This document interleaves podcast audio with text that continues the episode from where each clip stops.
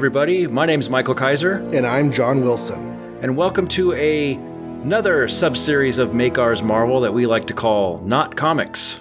This is the third Not Comics special, where instead of talking about a brand new release, we decided to use this month with no new Marvel movies to go back in time and talk about an older film relevant to our content on the show. And that film is going to be The Fantastic Four. Yay! Not that old, but Yeah, old. well, there are three options. When I say the Fantastic Four, there are three different films I could be talking about, but we will be talking about the most recent one. Yes, that one. right. And um, I recently had an opposing views discussion about another film, Batman v Superman Dawn of Justice, with a good podcasting friend of mine. And we thought it'd be good to bring him on for this since um, he and I are t- not as sharply on this film, I'll, I'll admit, but we do tend to be opposing views on this film as well. Um, and that is from Bureau42.com, famous for his unofficial 75 greatest Marvels countdown podcast, Mr. Blaine Dowler. Thanks for having me on, guys. Welcome, Blaine. Yeah, welcome. I don't think I've ever had you on my show before. No, no, this is a first. Wow. I say my, it's it's, it's Mike's and mine, but you know, it's like you. I, Well, I, I haven't had him either. Yeah, th- yeah, you haven't either. this, this is the first time I have been a guest on a show in which you are a regular. Wow. Okay. Well, cool. I'm glad. I'm happy. You've had me on any number of episodes. this is great. um, so Mike Blaine, we watched Fantastic Four. We did. Sometimes more than one Fantastic Four. So, how, how many times have you guys seen this before having to watch it for this uh, episode? Because for me, this is my first and only time ever seeing this movie. Blaine. Uh, for me, this prep for this podcast was my second viewing following the opening theatrical release. Oh, I was there here. I- I opening saw it. matinee. Yeah, I saw it on the in the theaters when it first hit with my daughter, um, and then I haven't seen it since then. Okay. So, for you two, any, uh, well, why don't you say, like, what was your initial reaction did it change for the second viewing, maybe? My reaction, I, I I found on the the second viewing, I became a little more moderate, but both viewings I found it ultimately unsatisfying. I just found it Okay. less unsatisfying this time around. So, we have one con ish. Um, I came out of the first viewing really liking the first act, the origin story, mm-hmm. being kind of middling on the middle part, and really hating the superhero showdown at the end. All right. so, we can't um, really put you in a corner anywhere, huh? And I did moderate my opinions on the second and third act a little bit. Uh, now that I kind of knew where the story was going and was able to see the shape of it mm-hmm. coming in, I, I, I changed a bit. But but Mike, this is your first time to see this film. What did you think? Um, yeah, so I have read yours and other people's opinion that, like, you know, the first half is good or the first quarter is good or just sort of tanks at the end. I personally found it consistent all the way through and did not like any of it really. No. Any at all? I mean, no. I liked the last 15 seconds actually quite a bit, but. Like in, uh, in, in the new bunker, the Central City bunker. Yeah, that part was like, wow, why didn't they just do that for 99 minutes? And I know it was 99 minutes because I kept looking to see how much longer it was. but uh, Yeah, that- that's never a good sign. There, there is a classic Yeah. horror movie that people swear up and down is the pinnacle of the genre. And for me, a sign that I don't care for that genre at all is my record between checking the clock was 150 seconds. what, What- was what that film? movie? Night of the Living Dead. Oh, I've never seen that. Oh yeah, I tried to watch that too, like two or three years ago. No, I did not like it. Yeah, the, Maybe you had to be there. yeah, two and a half Maybe. minutes was the longest I could go between checking the clock. If you want to give that a try, Michael, it is in the public domain, so you can legally download and watch it for free because of a clerical Huh. error. They didn't file the copyright properly, so Well, the copyright nice. is indefensible. It, it's not Good to know. Yeah, they actually flat out forgot to put the copyright notice in the credits. Well, based on that review, I'll definitely be running out to go see that. Well, it's, it's it's Romero's first zombie film. It's supposed to be Ah, like yeah. the movie. Yeah. But I don't, I don't, I'm not really into horror that much either, so I guess that's probably why I haven't seen it. But Yeah, there, there are great horror movies. I think Shaun of the Dead is the only zombie movie I've seen that comes close. love Shaun of the Dead, love Zombieland. Um, yeah, so I guess I like the comedy zombie movies. Okay, I haven't seen my favorite Zombieland, walking- so My favorite zombie movie is the Walking Dead comic book series, so you know. Oh yeah, well there's that too. Um, But um, okay, well let's let's let's get into this. Um, so overall, uh, it sounds maybe that Mike is our least enjoyed, and Blaine enjoyed some parts of it, and I probably came out on top. Um, I am notoriously easy to please, so um, that's what she that may be said. part of why that is. Shut up.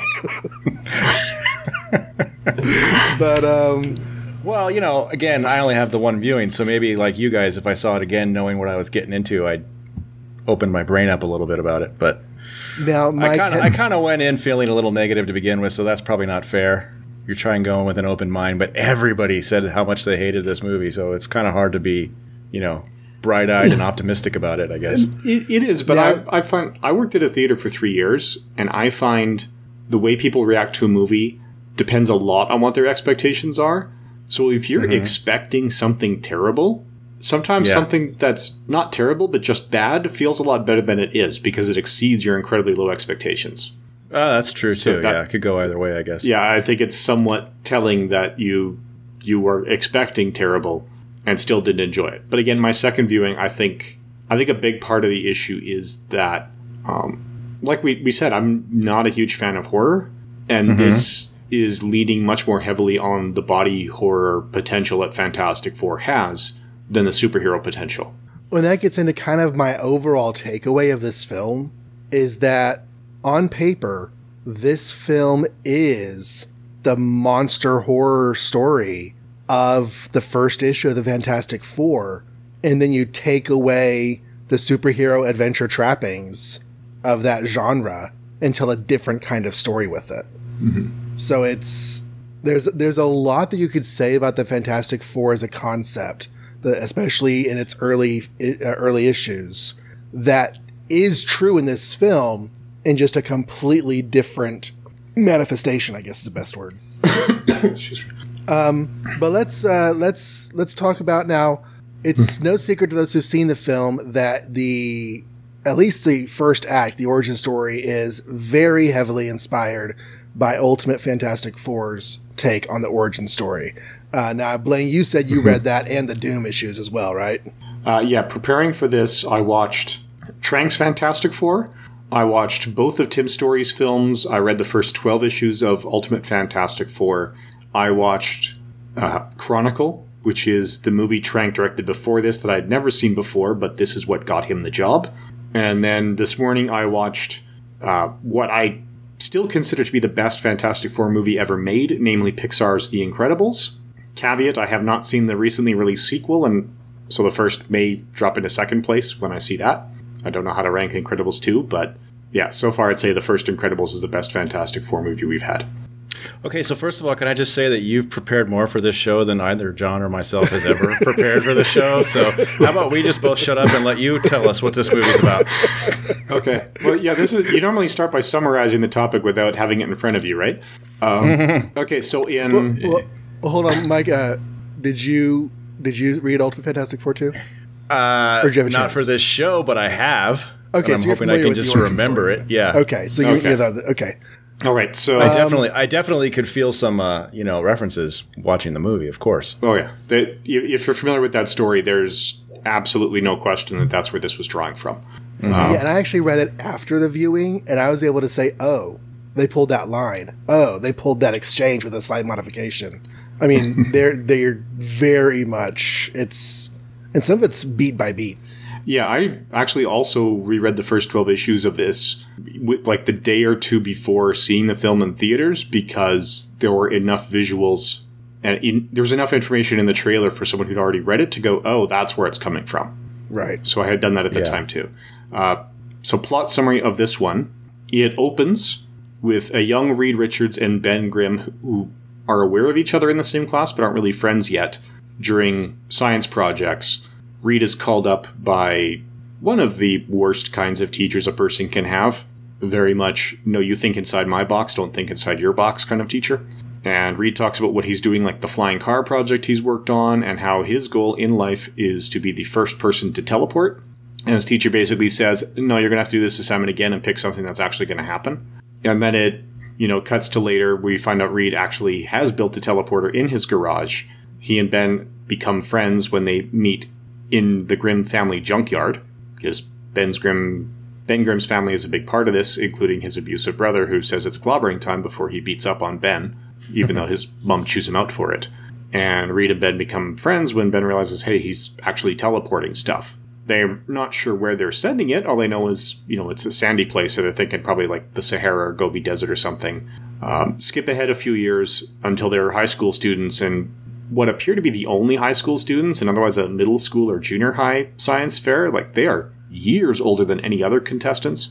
And they're teleporting stuff, and it just so happens that people from the, the Baxter Foundation, namely Franklin Storm and his adopted daughter, Sue, are there and see that, yeah, they are teleporting stuff, but they've actually figured out where it's teleporting to, and it's an alternate dimension.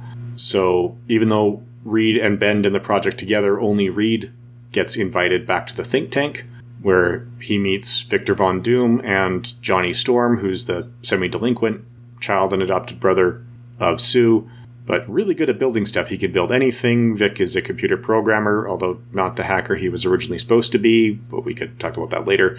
Um, they get everything working, they're ready to teleport, and they're told, oh no, NASA astronauts are going, not you guys, even though that's what you expected. Uh, so Victor gets them drunk. Sue is not there. As far as we could tell, she's a pattern recognition person whose sole purpose is to make their outfits, the encounter suits. um, yes. Doom gets them drunk, and so Doom and Reed decide, and Johnny are going to teleport to the other side, but Reed decides, no, I promised Ben he'd be with me, so he calls Ben, and they sneak Ben in in the middle of the night past this incredibly high government security by Reed showing up and saying, no, he's with me. Uh, they teleport through, which causes a massive power drain, which Sue figures out and gets close enough that when there's problems on the other side and massive explosions and energy surges and Doom gets left behind and the other three come back, some of the energy leaks out and Sue gets affected by it, but nobody other than Sue and the four who go across do. Although up to this point, it's done. But I, I actually should back up a bit to say that at this point, the movie has already achieved its goals. They teleported to the other side, they snuck in the middle of the night, it's successful. That is their stated goal to be the first to do it. They have succeeded. So the movie could end there. It doesn't, because even though Ben's saying, uh, you know what, let's come back with proper instruments to check this out more thoroughly, and he lets all the drunk people say, no, no, no, let's check it out now. And that's when they get problems and come back with powers. Um, so Doom doesn't come back. They believe he is lost forever. They all get powers. Um, ben is the most exposed to it. He initially thinks he's buried under rock, and it takes a while before they realize no, he has become rock. Johnny can light himself on fire. Uh, Reed can stretch. Sue can turn invisible. But when they come back, they're unconscious. They wake up essentially in captivity. Reed keeps saying, What happened to my friends? Where are they? And instead of actually giving him a straight answer, they just dope him with stuff. So, you know, he thinks these people must not be up to any good. They're not cooperating. And starts to escape initially to help Ben because he hears Ben crying for help, sees what's happened to Ben, and just escapes completely. So the whole second act of the film is the Baxter Foundation and the government trying to figure out what happened to the three people they still have while Reed is doing his own thing in South America. The thing becomes basically a government secret weapon who's being dropped behind enemy lines and fighting for the government with so many confirmed kills. Johnny is training because he wants a similar role so that he can help people and fight the good fight in the military. Whereas Sue's saying, no, this is a disease we just need a cure. Um, they get outfits. Most of them are encounter suits that help them contain and control their powers. Reed builds a very similar one on his own. And he's doing it, and part of the way he's hiding is by like reshaping his face as a, a means of sort of distraction. Not quite makeup, but just restretching the proportions of his face to look like someone completely different. And uh, Sue eventually finds his pattern in the data that she's looking at, so Ben gets sent to bring him back and knocks out the stretchy guy by hitting him really hard. Not quite sure how that works. And they decide no, the only way to really cure this now that they got Reed back on their side is to go through again and get actual samples from the other side because it has taken them months and months and months to think of this with some of the smartest people on the planet. Uh, so they they get there and there's another person there and at first they're wondering who could this be? Even though as far as they're concerned there's only one human it could be. Turns out it is victor von doom who is now more crazy than he was before. Uh, he comes back with them and when he wakes up he says yeah you know what? Uh, that's my home. That helped me. That kept me alive. Earth is so messed up. We just need to wipe it out.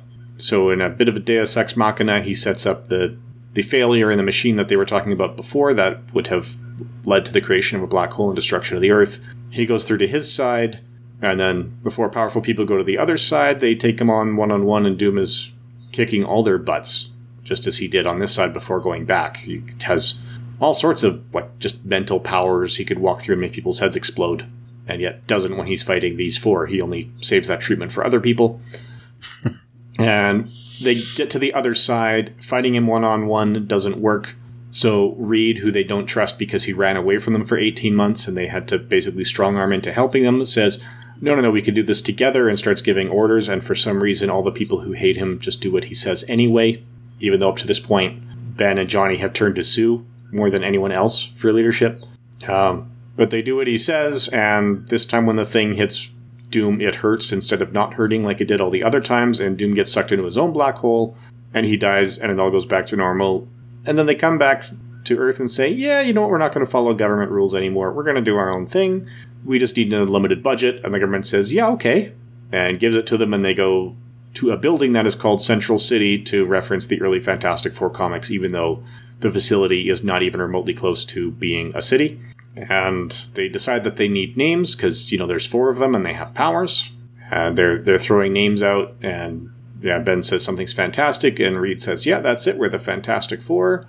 And yeah, then that's pretty much the end of it. They've decided that yes, they are a team. He says it mm-hmm. through a title card. He's like, "Yeah, we're the Yeah, and it goes to Fantastic Four. And this is even before that when he's saying we need a we need a name because we're a team, and Ben's going, "We are," and I was in the audience going, "They are," but yeah. Uh, yep. So anyway, this was a fun episode. Um, yeah, and it's well, there there are some things that. are- I mean, there's some I things we- that that I mean, we'll let. I definitely want to hear from you, John, because I know there's there's a lot, at least in the first act, that you Yeah, I have think we enjoyed. could start with at least a, a, a character discussion, like like Yeah. go down to each of the main characters one by one at, as sort of a starting point. Um, yeah, I, I also before we really get into it, I do want to say a lot of people didn't like this movie, and they're blaming Josh Trank for it online. And while there's certainly a piece of it, having now watched Chronicle, the tone. oh, he's the director. yeah, the Yeah. the tone of Chronicle is virtually identical to the tone of this film. So the the producers at Fox saw Chronicle and hired him because that's who they wanted on their next Fantastic Four movie. And they originally hired him for this and for uh, Star Wars Rogue One, but his incredibly unprofessional conduct during the filming of this movie caused him to get fired, and other people came in and did the entire final act without him.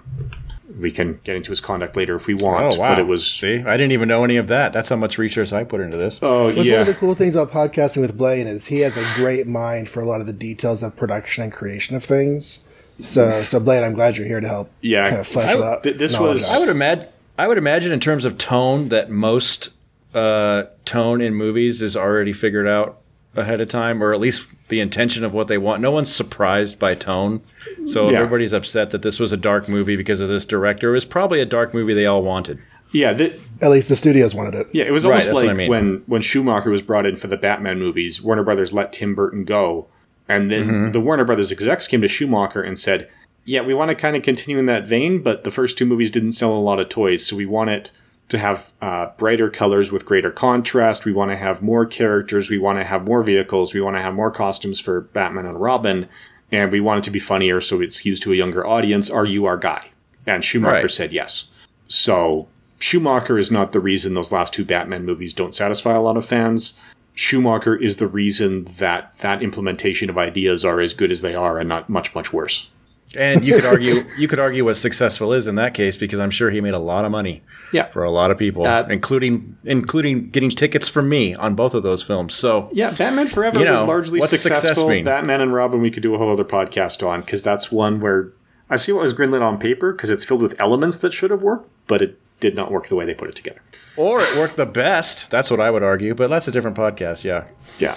so um, the the the main character, the focal point character of this film, and arguably the chief of the protagonists is Reed Richards. Um, we don't have an older Reed. In fact, all of the characters are uh, aged down to the end of adolescence, young adulthood. Um, and so we have as um, I think it was Bendis and Millar together on Ultimate Fantastic Four's concepts. Uh, for the first six issues, it was Bendis and Millar, and then the actual Doctor Doom issues, seven and past twelve. I forget how far past twelve. It was written by Warren Ellis. Warren Ellis. Okay, so yeah, so Bendis and Millar, as as they came up with, you know, he's he's the the nerdy guy. He's picked on in school for being so smart. He's completely misunderstood by his parents for being so smart. Um, and really, his only um, ability or, or avenue for happiness and success in life is whenever the Baxter Building recruits him to come and work for them. Um, now, in the comics, this happens when he's young and he spends several years there before all this happens. In the movie, time passes a little bit differently, and uh, it seems that they get recruited, and the next Tuesday they're doing this this this trip. So, um, but yeah, what did y'all think about Reed as far as what you like about Reed in the comics, the standard six one six comics, versus what we got in Reed here? Um, Mike, why don't you why don't you start us off?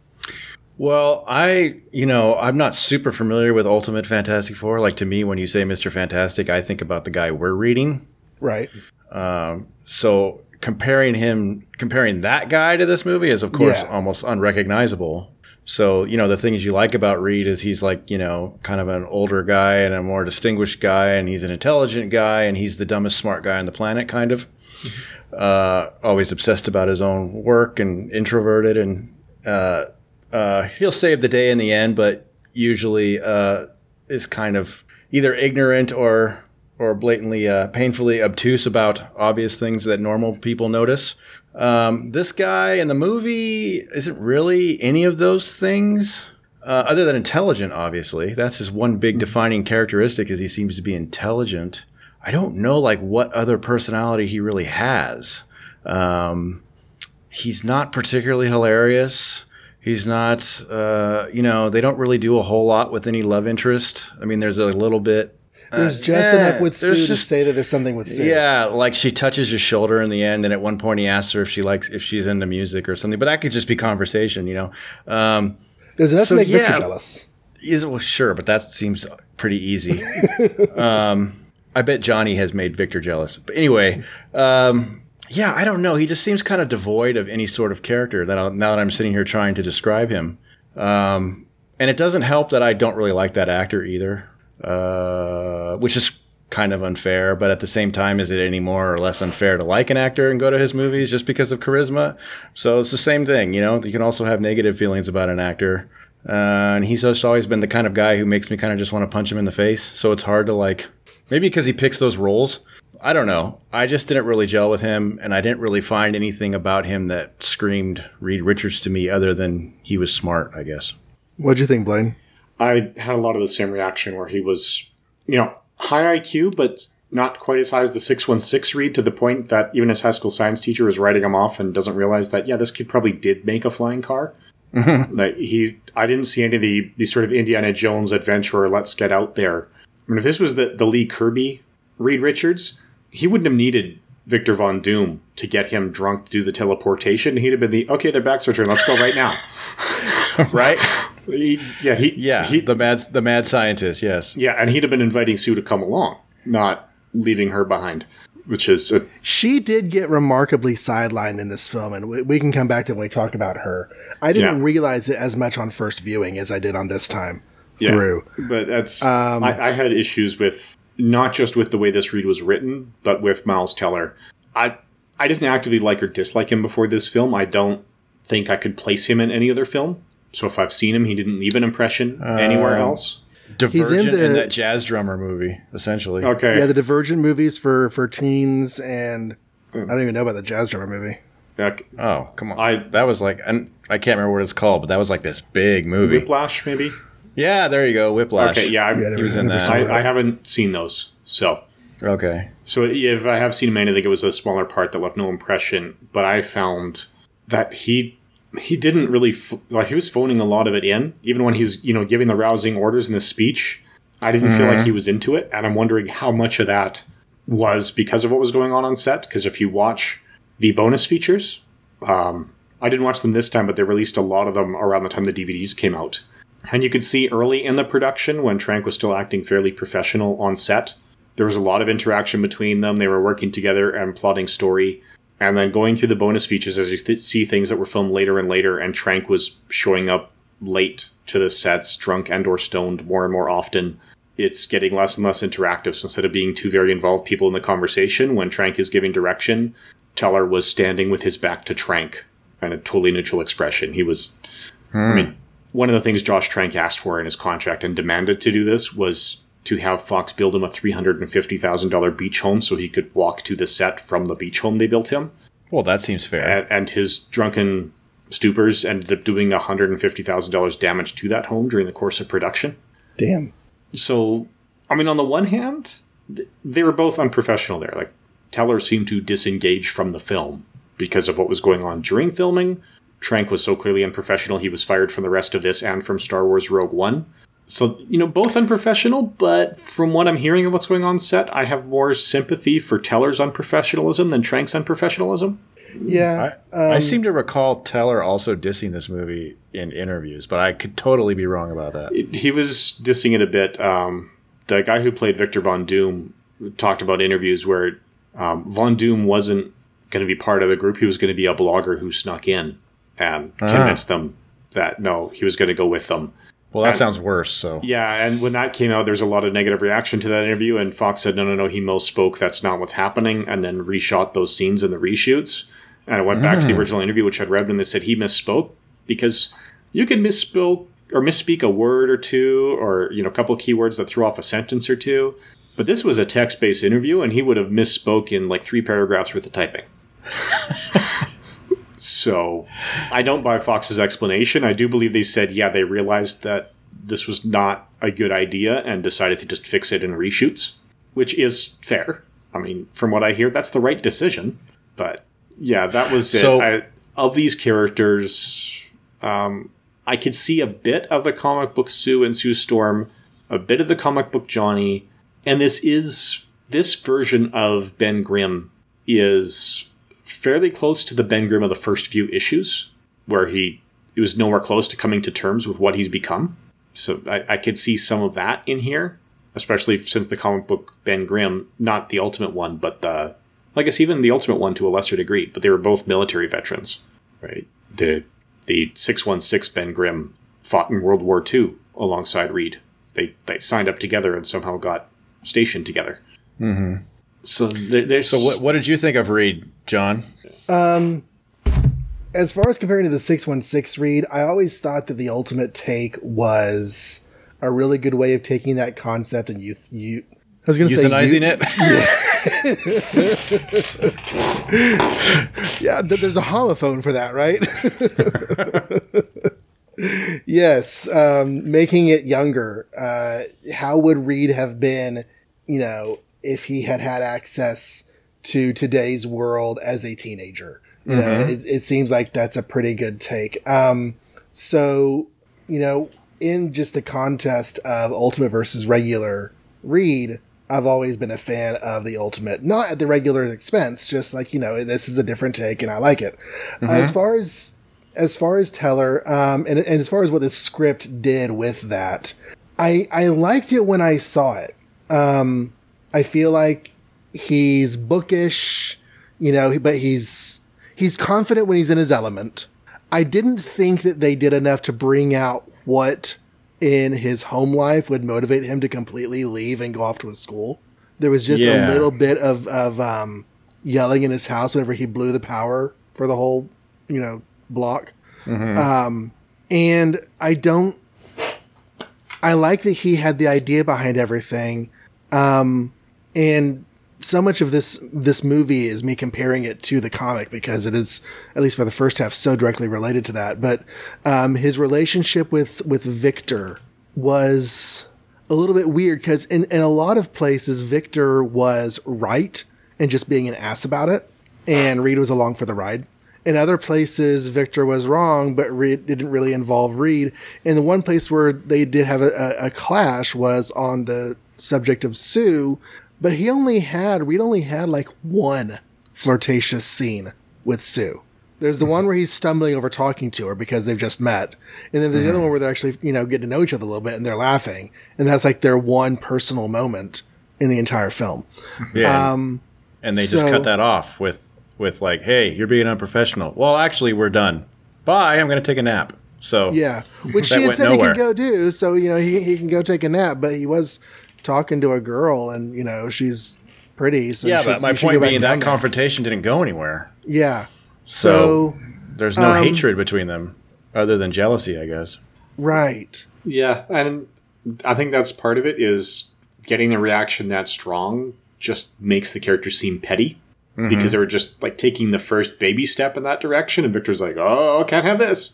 Yeah. Now, I mean, Victor is petty to a degree, but this is having rewatched they all of these. I think one of the problems that not just this Fantastic Four movie, but um, that both the Tim Story movies have as well, is that even like in the second Tim Story film, I think that's the one that got the characters the closest to the comics for the the actual FF themselves. They've all lacked a really strong, compelling villain, and that's part of the issue here. This is not. Yeah, I mean, So, this is not a Doom. So- this is not someone who would make Professor Allen stand up and go, "No, he is the hero of the story." so it's funny you say that because the books that John and I are reading right now, I, th- I would say for myself, I don't know if he thinks the same thing, probably does, I would guess, that the FF is the book of our month. All right? Every month. It's pretty much the one that Stan and Jack are pouring their heart and soul into. It's the greatest comic magazine in the world, blah, blah, blah, right?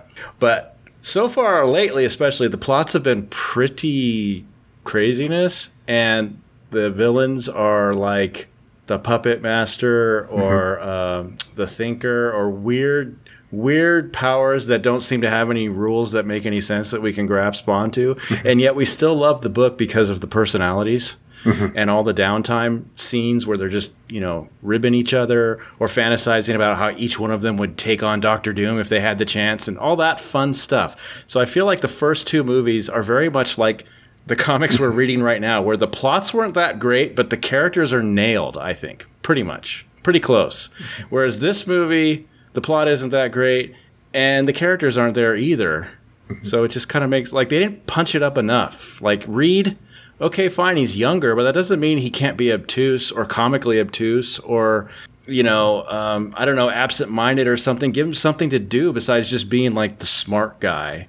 Yeah. Like he's not even an interesting smart guy because Doctor Doom in a lot of ways was smarter. He just took his like science fair project and made it better. It is. So he's just like this guy, and it's just kind of boring. Like there's no personality there. And Johnny, you know, uh, whatever the actor is in this movie, I can't remember, is like Michael B. Jordan. nothing compared, nothing compared to like Chris Evans Johnny, you know, which was just like fun and made you laugh all the time and stuff. This guy is just like, oh, he's sad and depressed and blah blah blah. And the thing, like, no personality. How can the thing have no personality? He's all personality. Even the first two issues where he was a jerk, that's personality. You know, he's just like moping around and being sad and mm-hmm. blah. So yeah, I just feel like they didn't punch these characters up, and that's the whole point of the Fantastic Four is is their crazy characterizations and how they interplay with one another. And instead, it's just like these people trudging through this dimly lit movie. Ugh. Like, who cares that there's no rocket or whatever? That doesn't matter to me. You can you can do this plot, but like, you know, give me some laughs or something or some interaction. They don't even interact till the end. You Yeah. know, it's like nothing going on. Yeah, there's a little Yeah, bit maybe, um, between Johnny and Reed when they're building stuff, and you know when Doom is basically writing up Johnny Oh. saying, "No, I don't need your help," and Reed's like, "Well, actually, I could use it." And then you see a little bit of a friendship Yeah. build between Reed and Johnny. I actually felt a Yeah. stronger relationship between Reed and Johnny in this than between Reed and Sue or Reed and Ben. And It's because they gave us two scenes, which is more than anything else. They got Also, you got Ben that had scene you just talked about, and you got like when Reed comes back, and he, and Johnny's the only one who like hugs him and welcomes him back. Yeah. So those are the two moments where it's like, oh, they're best friends, but we're so desperate for any moments at that point that we just read into those scenes. Ben also had hardly anything to say in this film until after he was turned into a monster. yeah, Right. And his voice. in, in, in this in the school stuff with this with the science lab, he's just a silent partner mm-hmm. going along with his geek friend, and you know he doesn't show up again until the accident. He's the only smart one saying, "Hey, we need to be careful about this." yeah, Um, right. But then, as as uh, as the thing is when he finally actually talks.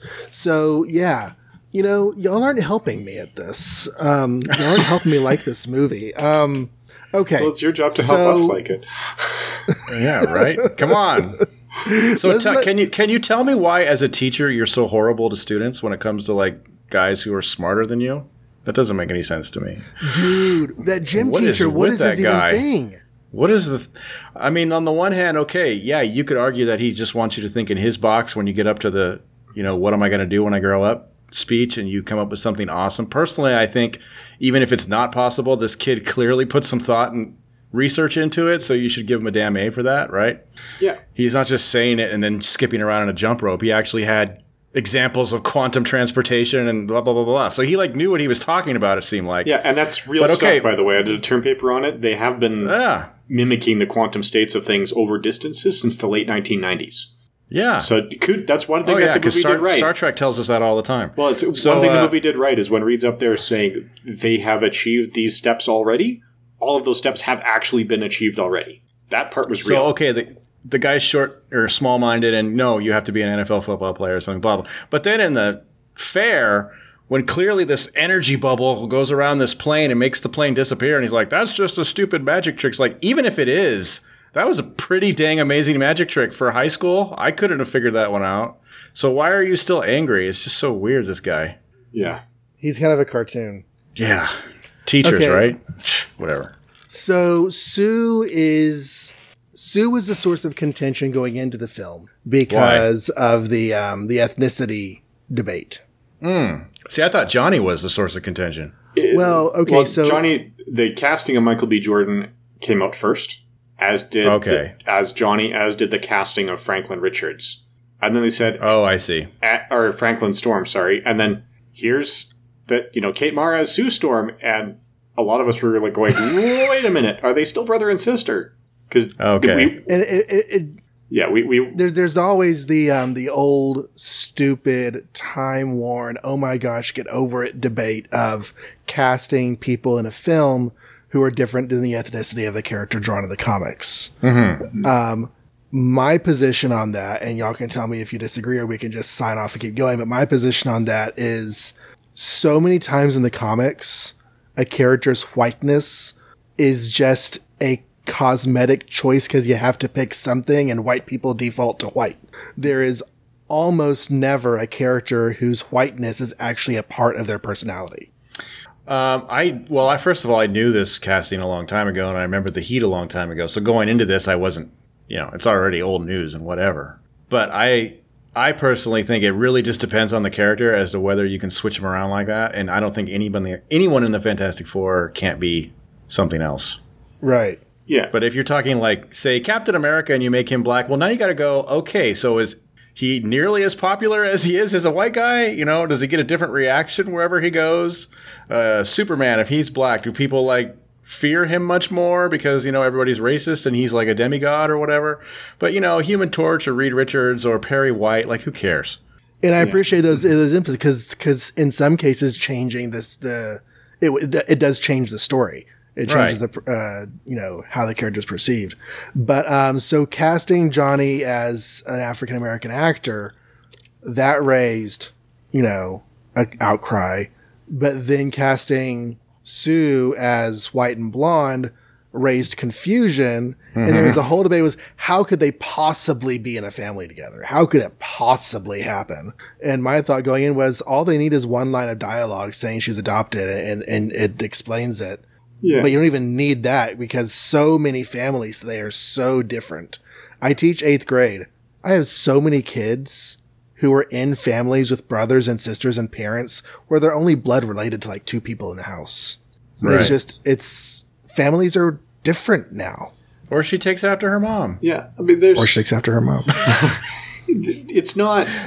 I, I have no problems with changing the race of probably over ninety nine percent of fictional characters.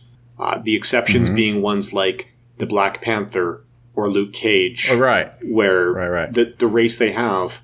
I mean, if you've got a white supremacist, they're probably going to be white and need to be white, right? But Right.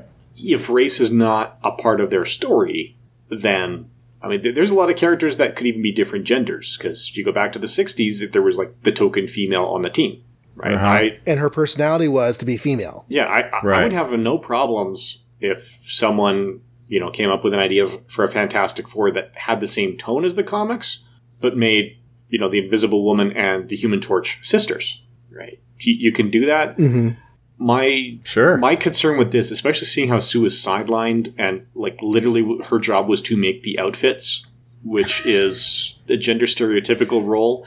Part of me is saying, okay, Michael B. Jordan was good in Chronicle. He's worked with Josh Trank before. Trank wanted him in here. He was a good casting choice for Johnny Storm. He, I think, gave the strongest performance in the film. I've got zero problems with that whatsoever, but I'm just wondering okay, when you're casting Sue, was Kate Mara the most impressive impressive actress you've got, or like did you have the option to cast a very capable black woman and just have the whole family black or African American and just not even have to Yeah. address adoption or anything? Interesting. Just yeah, just I change the ethnicity of both, and then no one questions the family. Uh, then the only people griping then- are the the fans who try to pretend that they're not racist just because the, the colors changed from their comic source. And then the negative in me is thinking, did they cast a white Sue Storm because they didn't want a black Sue Storm to hook up with a white Reed Richards? Yeah, or did they honestly Not think that they hooked up, but Yeah, or now I was I'm worried about that. I'm worried about whether or not they they thought that people would see a black star and say, "Yeah, she's attractive." Like, Hmm. I mean, there- it just raises so many questions because of the lack of respect that they had for the character in this script. Mhm. Makes me wonder, okay, how far into their mindset does that lack of respect penetrate? Is that why this was the casting choice and why they decided to to have that whole scene where we find out she was adopted as a refugee? I, I'm I'm just worried that and then it- and then it also makes that guy. I don't know if you guys felt the same way, but I was not super into their dad. Um, he just seemed like kind of, on the one hand, kind of generic. Like, oh, here's that like you know the wise old man character that we get all the time, and they always have to be ethnic too for some reason. You know that makes them wiser somehow. And then on top of that, he's like seemed like this creepy dude who collected geniuses and adopted them so that they could work for him or something. I don't know. Like he kept, he started calling Reed son too. Like he was going to put that official at some point before he got killed. It did, or you know, and maybe he only adopted Sue because she was brilliant and could make dresses or you know outfits really well because through with her pattern recognition or whatever.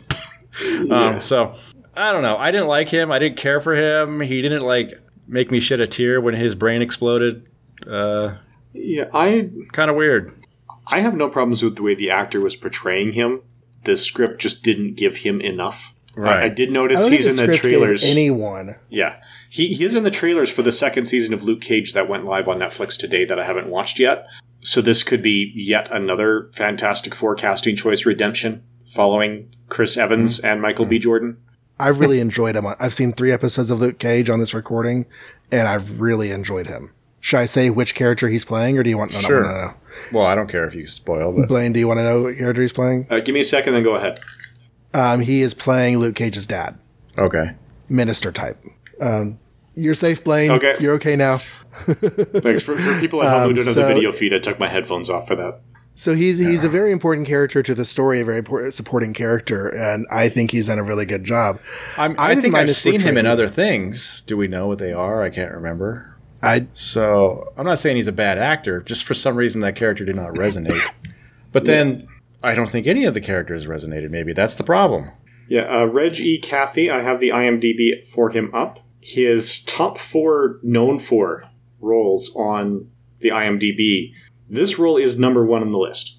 So this is the most popular film he's been in, Wow. according to their recent algorithm. He was also Freeze in The Mask, DT in Tank Girl, and Lieutenant Greg Velasquez in SWAT. So I guess this would be his fourth comic book adaptation then, following Mask and Tank Girl. Oh, Or, maybe Yeah, I or think Luke those Cage are, would be the um, fourth. yeah, I think those are both voice roles. the masks, though. Maybe that's where I remember him from. Was he was he in the live action Mask twenty years ago? Yeah, yeah, he's Okay. it's the He- Jim he Carrey was one of the baddies. as Freeze. Yeah, Yeah, he was one of the bad guys. Okay. yeah, so it's Anyway, again, I I had no problems with his character, the way he portrayed it, but yeah, he wasn't. It didn't help that when he was starting to to give his philosophy, he kept right on trucking like no one was talking, and Vic's like, "Oh, he's going to give the speech again." They're like, "Yeah, here comes the speech again." Like, Mhm. o- okay, that does serve to establish the fact that they've heard this more than once, and this is a part of his character and something he firmly believes. Uh-huh. But having our central characters completely disrespect him in that way doesn't endear him to the audience. And he, he doesn't really give them anything that they latch onto later, as as one would think a wise character would do. Yeah, You know. Aside from repeating the same thing, you're stronger Oh. together than apart when he died, which is That's like, right. so Reed, he did say that. yeah, Reed pulls them together by quoting that line, Mhm. which you know galvanizes and cheers up Sue and Johnny. Which to me, it's like, hey, I, I know your dad died seconds ago, and we're fighting for the fate of the world. Let me remind you of your dad's last words, so you could focus on that guy over there. like, And then somehow they're able to break free of all the traps that were just suffocating them five minutes earlier, Yeah. five seconds earlier. yeah, Um, Okay, so Victor, I think, was my daughter's biggest complaint about this film. She she watched the uh, the first story, Fantastic Four, with me, Fantastic Four with me, and we both agreed that before Victor gets the mask, he's actually a pretty menacing portrayal. He comes across as pretty intense, not a nice guy. And in the story film, as soon as he puts on the mask, and for some reason also a cloak and hood, because why not? Um, he becomes a lot less menacing because although the look of Doctor Doom in that first film is on point, every time he talks, you know, it's Susan, you really can't go over there. Okay, Reed, Oh, stop, oh. please. He just has this high pitched timbre voice that doesn't sound mean at all. You're talking like the first verse with the nip tuck guy. Yeah, yeah, yeah. Okay, yeah. So then Yes, transfer over to the new film, and she's like, "No, no, no, Dad, you don't remember the horrific thing they did with Doctor Doom." And she sends me a picture of this Doctor Doom, and I'm like, "Oh yeah, that's right." So I was paying attention to Doctor Doom going into this because you know we had had that conversation. I wanted and I wanted to see what they did, and I feel like this Doctor Doom origin has a lot going for it on paper. I do kind of see what they're going for. I don't know why they decided to make him not a hacker blogger. I mean, obviously he was a hacker blogger because whenever Storm walks in on him, he's in the middle of his hacking blocking man cave, hacking blogging man cave. Right. Um, that's what he was doing. Totally. So, um, in this, he comes in, he's anti authoritarian. He's a bit of an anarchist because he's right. We are messing up the planet. You know, all mm-hmm. of our government corporate stuff that drives our society is taking a big old rear end dump all over the planet Earth on a daily basis. So, you know, I can dig that that he would want to and whenever he gets over to this other world, he is able to be in charge of it, to rule it or whatever. And whenever he comes back over, the only thing he says he wants to do is he wants to go home. They're like, no, Victor, you're a human. You got to stay here on Earth because this is where you're from. He's like, no, no, no. I want to go back over there. That's all I want to do. Now, obviously, for some reason that I either missed or they didn't say, once he decides to go over there, it's like killing the Earth and, and he has to destroy this world to make the other one powerful. I don't know. I can't remember why that happened. He- but at first, all he's saying is that he wants to go home. Yeah, in Act One, when Wow. they're setting up the equipment, they did say if you don't do this part right, it creates a black hole that destroys the universe. Uh, that's why Sue. Sue said Yeah, that. Yeah, she told right, Reed that's why you you don't want want that to happen? Uh, yeah, he did Okay. say before he he snapped that it's yeah, you guys are screwing this up, and you just you don't ex- deserve to exist. You're just a danger. Okay, Okay, so so also before even that, if the planet is giving him power and he loves living there and feeling all powerful, then the collapse he did in front of the guys who show up there and find him was all staged by him because he's not hurt or dying, and which means he collapsed so that they could bring him back just so he could say, "No, I want to go back home again." What was the point of all that? Uh, maybe so that he could set up the black hole and destroy Earth because he's mad because Reed stole his the, girl. The thing was there already. Just kill those three guys and set it up. Why go home first? Because he had to kill everybody in the lab. Uh, yeah, because Yes. you, you need that action sequence to justify the budget that they were spending Right. on it. Right. So, you're saying his his entire method of getting over to Earth was pointless. was a was a plot hole. pointless. What was the point? Yeah, he, he shouldn't have been that weak on. I don't know. What do we want to name that planet? Was, do you think it was Latveria? Planet Zero is what they called it. True. Yeah. The, It's Planet Zeria, Planet Fl- Planet Varia, Planet Zero, something. yeah. Planet. Zero. Planet Zero. Yeah. Yeah. I was making a Latveria Right. joke. We can So- yeah. I'm thinking so, Victor um, renamed it Latveria when he was there. But anyway. And then to John's point, yes, he's just trying to go home, or at least that's all he says out loud. He never says on his way back, like, and once I get home, I'm going to open up a black hole and kill Earth. That would be a good reason to stop him from getting home. But he's just like, my home's better. I want to go home. And he starts making people's brains explode, at which point I would just be like, there's the door, dude. Go ahead. Go home. But everybody tries to stop him. Yeah. And then he goes home and he decides, I'm going to open a black hole and kill your planet, but that somehow also makes all your junk and stuff fall on my planet, which to me seems like a bad plan because you don't like our planet. So why do you want planet Earth to get sucked onto planet Zero? Why not just go back to planet Zero and be happy? uh, maybe Planet Zero doesn't have any good porn, so he's trying to suck some of that over. I don't know. planet Zero seemed to have nothing, so I don't know how he lived there anyway. But it was just feeding him just energy. him. Yeah. yeah, I, I don't understand what it is about Planet Zero that is so appealing to him, aside from the fact that he has power. I But what's the point of power if there's no one to, you know, hoard it over? And when and at what point did we establish that he wants power anyway, you know? Well, that, that is what he said. I mean, just taking the script at face value, he, you're right. Why would he want to live there? Because there's no society, there's no iPads, there's no digitally downloadable comic books, there's no movies, um, there's no, you know, in, intimate companions. So why would you want to be there? I don't know. But he does say that he, wants to go home, and they're doing everything in their power to stop him. And it makes no sense. And the first time I watched through this, whenever he just seemed to have like Jean Grey Phoenix powers, Which he does. um, I was a little bit taken aback. But then I was listening to, as we're recording this, episode 11 dropped today. Um, and as I was listening to that, I remember that um, if he learns how to do something, he can just do it. He did the body swap with Reed with ovoids? no. yeah. Huh? With the ovoids. Yeah, the ovoids taught him how. He could do it mentally. So, Oh, you know, yeah. with his sorcery, uh, you know, elements that he has in the comics, he can just do a lot of stuff. Well, if you want to headcanon that to make you feel better, that's fine. But they certainly don't explain that in the film in any way. No, he just no, has this telekinesis. Like everybody else got their stretchy power, and he got telekinesis as a byproduct.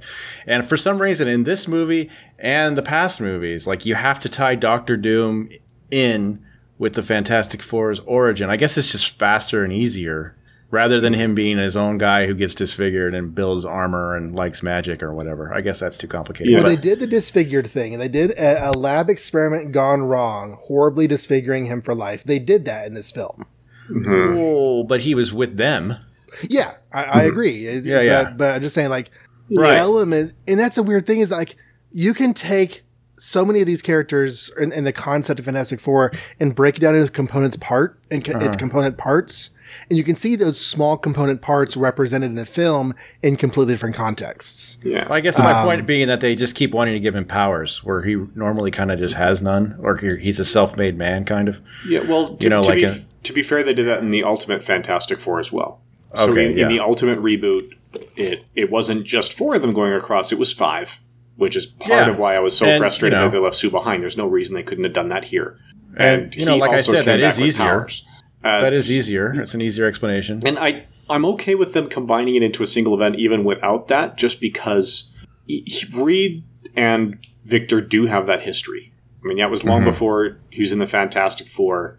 We didn't find out till much much later that Reed and Sue had already met at at that point in their histories. Mm-hmm. Right? It's it's I'm okay with that because you do need that element in their past where basically Victor doesn't want to listen to Reed and then when Reed tries to fix it, Victor doesn't. And it, you know that that conflict where Reed refuses to take responsibility for his own mistakes and blames Reed for it, and that's why he's got the disfigurement.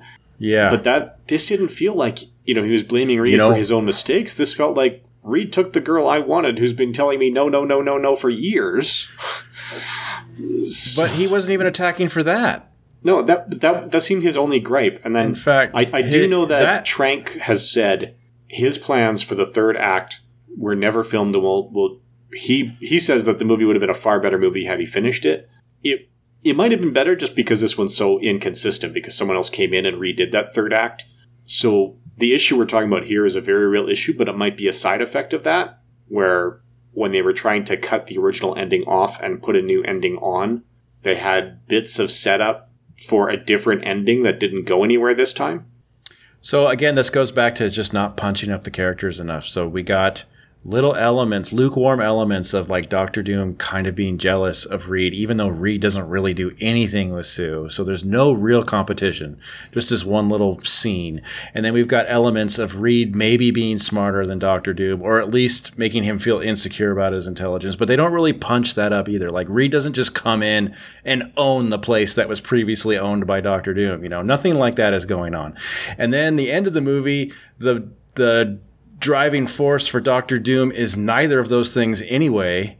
And instead, it's just about him wanting to destroy Earth because it's not as cool as Planet Zero, I guess. Yeah, that's Um, so it's like it, there's just nothing's gelling. There's no motivation for me to grab onto. There's no reason for me to like really want to see this epic battle between Doom and Reed because there's no relationship. yeah. It this feels part of my issue with it is I mean, like I said when I was summarizing it, the original buy-in that they ask you for is we want to see these guys be the first to teleport, and we see that mission accomplished. Mm-hmm. And then the story keeps going for another hour because they get to the other side. They don't have powers yet. By the way, it takes an hour just to get to that scene, and I know that because I looked. Okay. But yeah, So yeah, so, so, we still haven't even got to Fantastic Four for an hour. But go ahead. yeah, so so they get there. They're the first to teleport. They show up at Planet Zero, and they make the stupid decision to look around with no instruments when they're completely drunk, rather than going home. And Right. that's what starts the snowball rolling. Right. And then the, the second act is supposed to be Reed trying to find a cure for Ben without being anywhere remotely close to Ben to study what happened to Ben, even though what happened to Ben is clearly different from what happened to Reed. So I have no idea how he plans to make this science work because Right. Yeah, I'm, not I'm not there. even sure. I'm, I'm not even sure he was actually looking for a cure for Ben. I mean, he said, "I- "I'll come back for you," but do we? Does he say that's what he was doing? Is he was looking for a cure? And by the way, it cuts to a year later. Yeah, because that's the thing is like we've been spending our entire time so far talking about the first act and the third act. Like the second act is this weird insertion. Yeah. Now, Yeah. okay, it, it, so it, it really feels like three different movies. Like each act in is its own thing. right? Fantastic Four number one. Reed bucks authority and takes his team. They hijack a, a, a, a rocket and go into space on their own. Mm-hmm. And there are no military repercussions for this in the comic because it's a 1961 seat of the pants is trying to tell a story comic book. So here they do buck authority. They do take the ship. They do go across the to planet zero. Everything goes whack and they come back. But they're working within the auspices of a military controlled um, think tank building. Now, in the Ultimate Fantastic Four comic, the setup is kind of the same. It is a military controlled think tank. But because it's a superhero adventure story, the military doesn't fuss or make a big deal whenever they do this. They just, you know, continue existing. Here, the military is like, this is ours. You are ours. And this is what's going to happen. And Reed just checks out. And until our discussion, which has made me feel a lot different about all of it, but when we started recording, I was really enjoying the film up until the moment when Reed flees the facility and we see one year later. Um, after that, it goes sideways. But, um, but I don't know. Do y'all think that were they trying to tell a were they trying to tell a cautionary monster tale in the context of a modern military reaction, military trying to either destroy or control story? Is is that what they were going for? Because that's kind of what I got out of it. Well, I think they were definitely going for some more realism. Like, what would happen if someone got superpowers? Yeah, our cynic in us all wants to think that they'd be locked up and tested and used for, you know, nefarious purposes because they can destroy tanks and stuff like that. And that's it. That is what they're doing, rather than making them like, you know, this fun first family that's more popular than Tom Cruise and they just do whatever they want, which is a more interesting read, in my opinion. Read or read, R E A D or R E E D, either way. Um, I do think it's a disservice this middle act because as you were t- talking, I was thinking about it and realizing that you know we don't see Thing really do anything in this movie other than the one clobbering time punch at the end. Like everything else is on TV or something. You know, like all these. This is all this like supposedly a year's worth of stuff is happening, and all we really get is Johnny kind of sitting around being on fire and Sue floating around in a bubble, and like people watching the thing do these really awesome rip tanking scenes, but on a little tiny TV. So it's like we don't really get any fun superhero stuff, especially since it's not fun for any of them because they're all being kind of blackmailed into doing it. I mean, the thing is there because they promised they'd fix him, unlike Reed, who apparently just ran away for a year. And he ran away before they even said they wanted to use him for anything. He just woke up and ran away.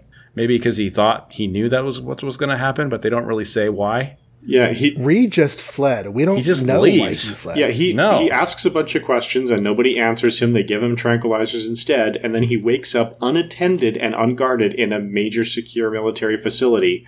Escapes his bonds because he hears Ben calling for help. Sees what's happened to Ben. Says, "I'll come back for you," and goes away.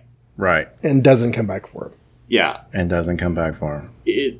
And he says later that like I figured I was bad for you, or, or you know words to that effect. But it's like, when did you decide that? Did you decide that, and that's why you left, or did you decide that like you thought you would come back, but then you didn't because you decided you were bad for them, and they're still waiting for you to show up, and you never do? Mm-hmm. Yeah, I think the year later is just a big disservice to this movie. Like, it would have been better just to keep going as is. Do, do you think it would have been where- better? See where it escapes to. Yeah, do, do you think it would have been better if they like split the movie in two and had one part and then did like five minute short videos every Wednesday for fifty two weeks and then came back to the one year later?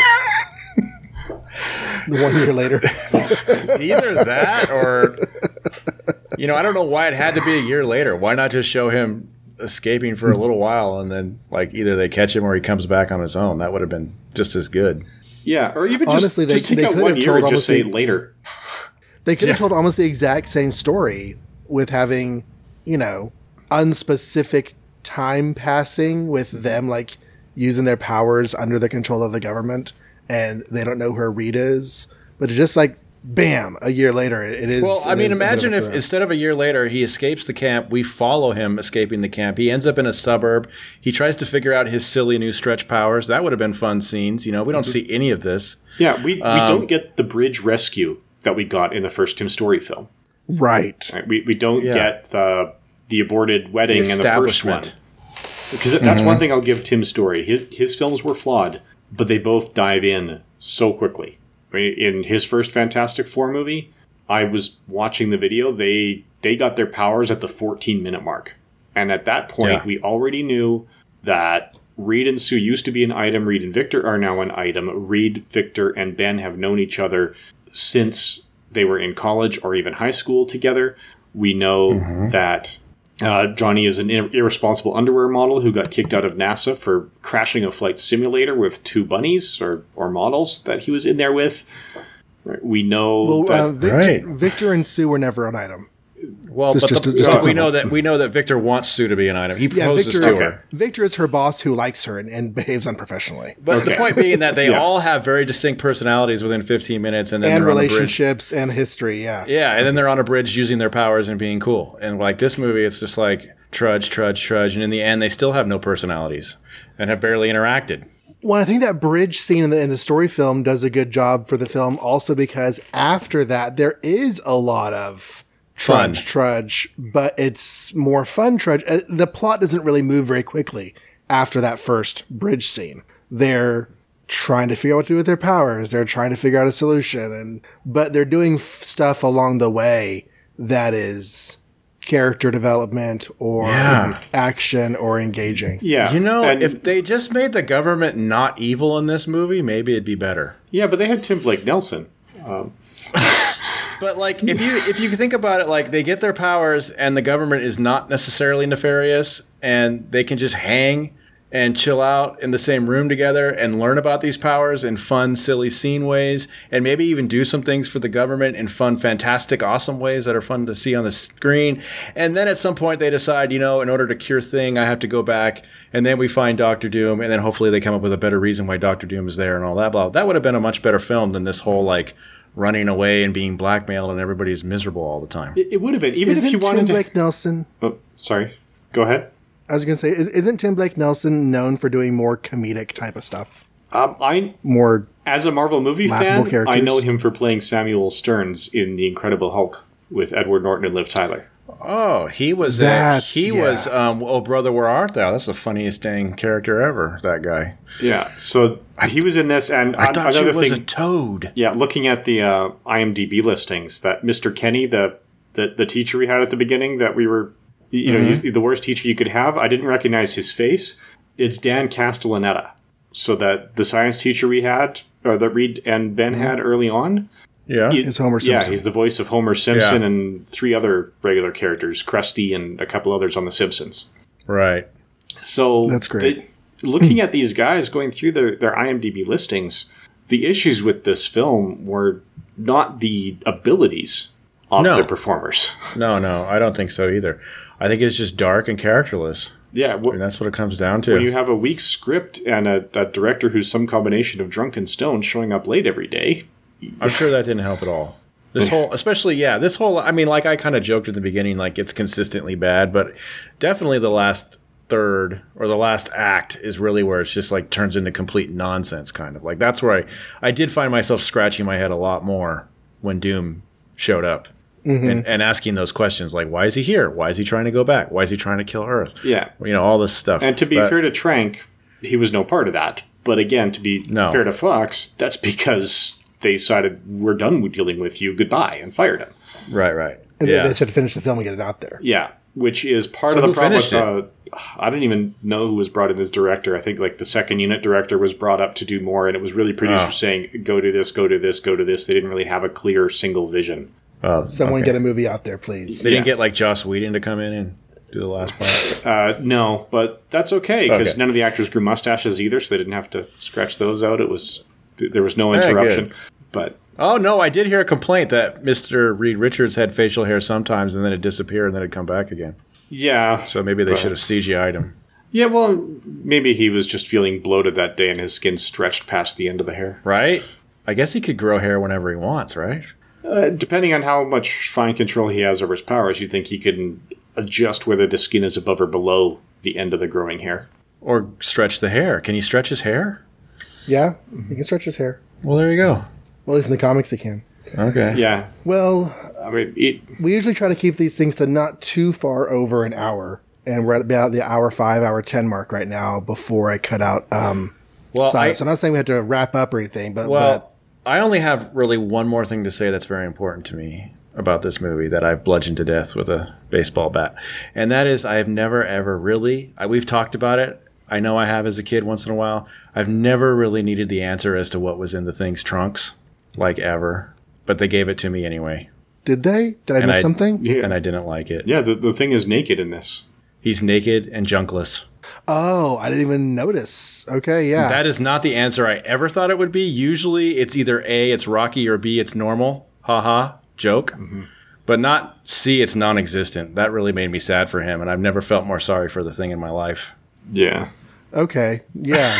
um, well, there, there we go. You know, maybe since it happened by him getting covered with rocks anyway, maybe he just got all covered in rocks. Yeah. Uh, yeah, but still. yeah. That sucks. Still, this there was rumors that they were building this to a, a big Fantastic Four X Men crossover to try and build a bigger universe like Marvel's doing with their own stuff, and now Well- Disney has outbid Comcast, so it's very very likely that Disney will own Fox, and in 2020 they can reincorporate the X Men and the Fantastic Four into the universe proper, which means we could finally have a good Fantastic Four movie not made by Pixar. Now, I, I came into this recording feeling pretty good about this movie. Um, Sorry. Certainly, no, no, no. It's fine. It's fine. Um, certainly, I think that I approach movies differently than a lot of people do, um, and I think it's just because my personality and my brain functions a little bit weirdly, um, and I can see a lot of the problems that y'all are saying with with the film, and I can agree that okay, yeah, that could have been different, and yeah, that could have been different, and yeah, that could have been different. I think though that in a year or two or five, when I sit down to watch this again, if I ever do, I'll probably still enjoy a lot of that first act.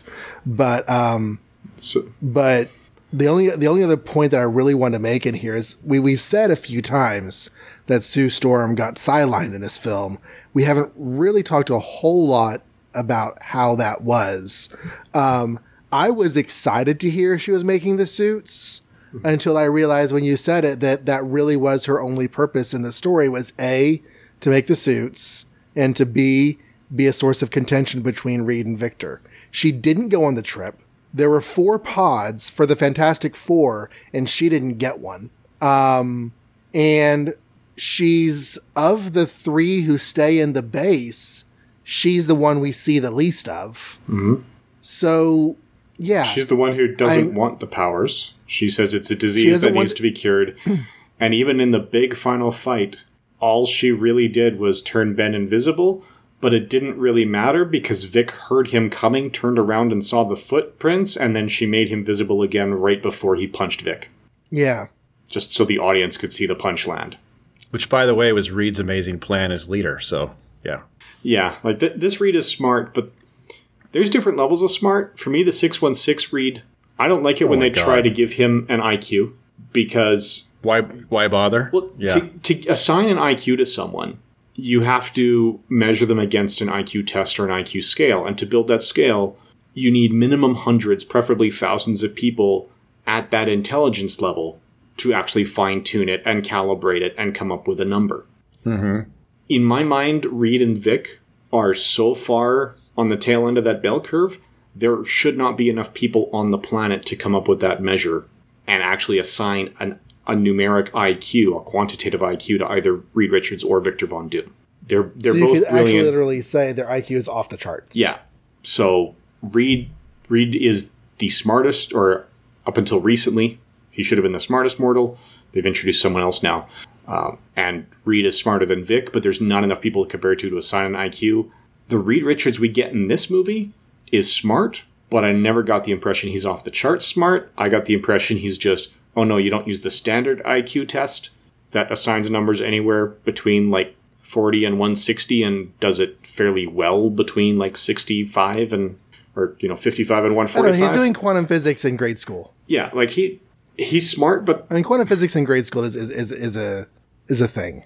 it is like he so he he's i got the impression that he's smart or too smart for the standard iq test but not too smart for the mensa iq test whereas Reed should be way past the end of the mensa test so I don't know enough about the different tests, so I'll, I'll take your word on that one.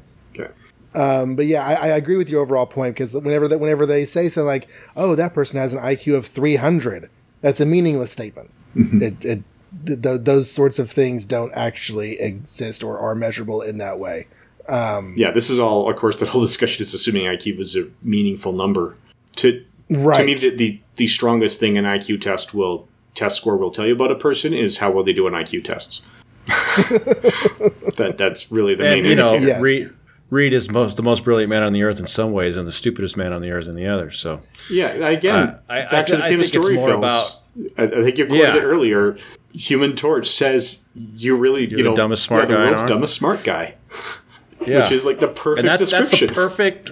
Exactly, that's the way they should always play him. Like he's just completely obtuse about normal things because he's too busy being smart about stuff he cares about. yeah, to, to me, the Um, definitive Reed Richards writer was Mark Waid, and I think part of the reason Mark Waid got the character is when he went to college, he had a physics minor, so he had a lot of interaction and exposure to professors and other students who were actually in the physics research realm and recognizes it. So it's yes, I mean I, I've been there at times myself. You you can get so wrapped up in a problem that you lose Right. track of the world around you, but too many writers treat it as callous or uncaring. It's not that. It's just No, you love solving problems, and when the problem takes over your world. Whereas, you know, the the second Fantastic Four movie did it well, where you know Reed was distracted by the problem, so Sue turned his PDA invisible and said, "Hey, over here." I was like, "Right, you're right. I should be over there. Sorry." Puts it down and changed the focus. That's one element. I think another element of Reed is that uh, I think we've said this one reading the comics we've been reading is that I think sometimes he thinks everybody thinks the same way he thinks, which is absolutely not true. He's one of those guys, Yeah, and I think that's especially when standing next to Ben Grimm, who clearly would not think the way he thinks 90% of the time, you know? Yeah, and that, that's part of I, I think the reason that his conflict with with Victor is so frustrating. There there are some people who come from the the information deficit perspective, very well described in an episode of the You Are Not So Smart podcast over at boingboing.net, which I really enjoy. It's all about human psychology and how we our brains trick ourselves. Uh, so the information deficit is I am a smart person. Anyone who has all of my information will therefore draw the same conclusion as me if they are smart people. So if they don't agree with me, I must know something they don't. So let me keep uh, bombarding them with facts until they change their mind and agree with me. Exactly. And I, I see some of that in Reed. Mm-hmm. So I think that's part of what frustrates him with Victor is he sees Victor's potential and says, "Why are you the person you've become?" I, when you have when you have the same intelligence I do, yeah, and you're thinking completely different. Yeah. yeah. In a, a slightly different world, Victor Von Doom would be a member of the Fantastic 5 mm-hmm. and they'd be doing that much more for the world. But that that's not coming across in any of these. Well, it's probably time for us to go ahead and um, start wrapping up. And and just just for for listeners who enjoy people being more positive, um, Yeah. sorry. Not like us. Well, and the thing is, is that like when we came into this this discussion, I I figured it'd be a lot more of you know like back and forth on the pros and cons. But as y'all were illustrating cons, I was like, huh, yeah, that's true. yeah, you totally Men- failed your mentally, I was, huh, yeah, that's true, and it wasn't really coming up with any counterpoints to a lot of what y'all were saying. Um, at the end of the day, subjectively, art is art, and um, even though that there are a lot of flaws in this film, there are parts that I, I, I will continue probably, probably, maybe not, but probably to enjoy. Um, and since this film is one that the internet sort of collectively enjoyed taking a dump on, that immediately like gets my gets mm-hmm. my goat and gets my dander up, and I start like I, I for some reason I just immediately tend to stand against those kinds of reactions. Like I don't know, I don't know what it is. you you like to defend the underdog. I I guess I do. I don't know. Especially when it's coming in unfair. I mean, I was hoping to love this when I saw it, just like I was hoping to enjoy the female led remake of Ghostbusters. Just because I did enjoy so that. many of the That's people who were dumping on that were dumping on it before they could have possibly seen it because they were still filming. Yeah. And that mm-hmm. gets my goat because that is totally unfair to the finished product. And I don't know. We, we could do a whole other podcast on that one. But yeah, end of the day, I, I get it because it, it, it does really bother me when people dump on something that they could not have possibly seen. I mean, like, there, there are some movies that I had no interest in.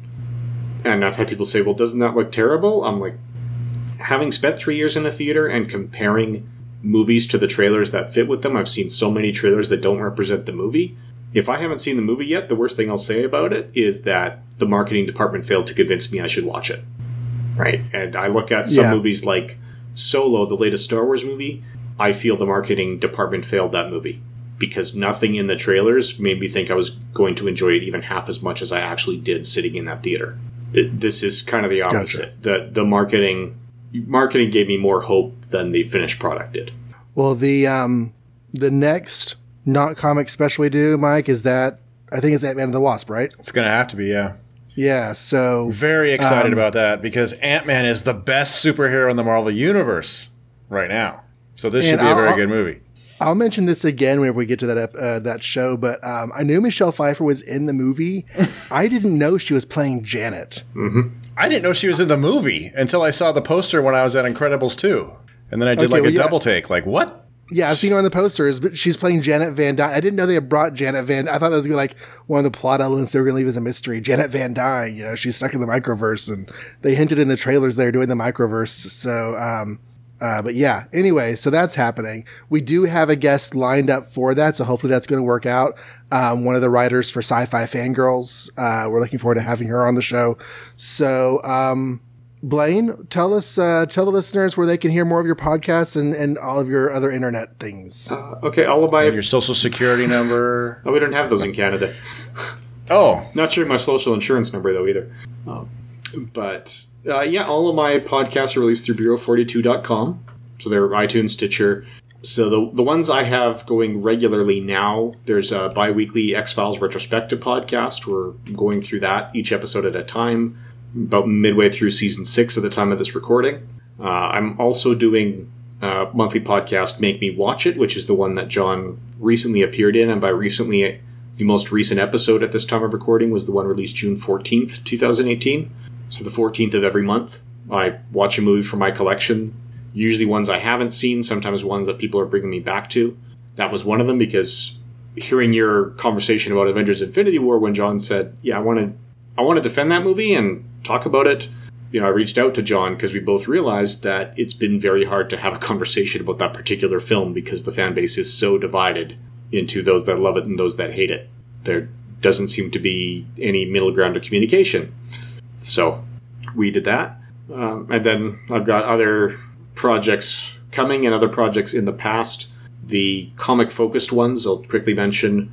There was the unofficial 75 Greatest Marvels Countdown, so that in the 75th anniversary of Marvel Comics, since Timely, they had readers vote on what they thought were the 75 greatest stories. They put those in a list, and that was a weekly countdown through those 75 greatest stories. And uh, John was a guest on, I believe, 17 of those 75. Wow, was it that many? Yeah. So That was that was your life for a while. All you did was read comics for that show and produce that show. Yes, because when we're talking about the stories, some stories were like, I mean, one of them was the kid who collected Spider Man. So here's an eight page backup in a 19 ish, 19 page comic. uh, on the other extreme, there was the entire Clone Saga. And the entire Age of Apocalypse was on there, wasn't it? Uh, yep, the Age of Apocalypse, but none of them were the, the 165 issue size of the Clone Saga. There's Okay. also Age of Apocalypse, all 53 issues of the Claremont run on New Mutants plus annuals. So there were about 700 comics to read for that. And Clone, It's a lot of comics. yeah. Clone Saga was one of the first.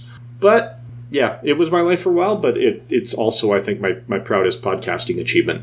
So that's when John and I first podcasted together. And I think this will not be the last time. Uh, and then Yeah, actually it is. I'm sorry, Blaine. This just just you know, it's the last time, Blaine. Well, what are you doing next week, Michael? I'm not reading 700 comics. I'll tell you that much. I barely get through six. Yeah, but no, no, there was that, and then I also did a comic book physics, where I, it was 50 episodes teaching physics through the pages of comic books and what was going on in those pages, amongst several other projects that are they're all still available through iTunes and Stitcher because I don't pull anything down because why bother? Alrighty, well, um, we are going to wrap this up, and thank you everyone for listening. Um, Mike, where can they find us? Oh, they can find us at makeoursmarvel.com. It's going to have all your or all the show posts that we make. That's got, um, you know, you could listen to the episodes right there directly on the site, or you can follow the links to the RSS feeds or the various other Google or iTunes kind of things, whatever your preference is. And it has links to all our social media for Facebook, Google, and Twitter. All right, and as this is coming out, there is also a regular episode up on the feed. So um, if everything goes as it should, that is going to be episode 12. And I was going to say what it's covering, but my Word file is taking too long to open. So I- It's covering you know, the stuff after episode 11.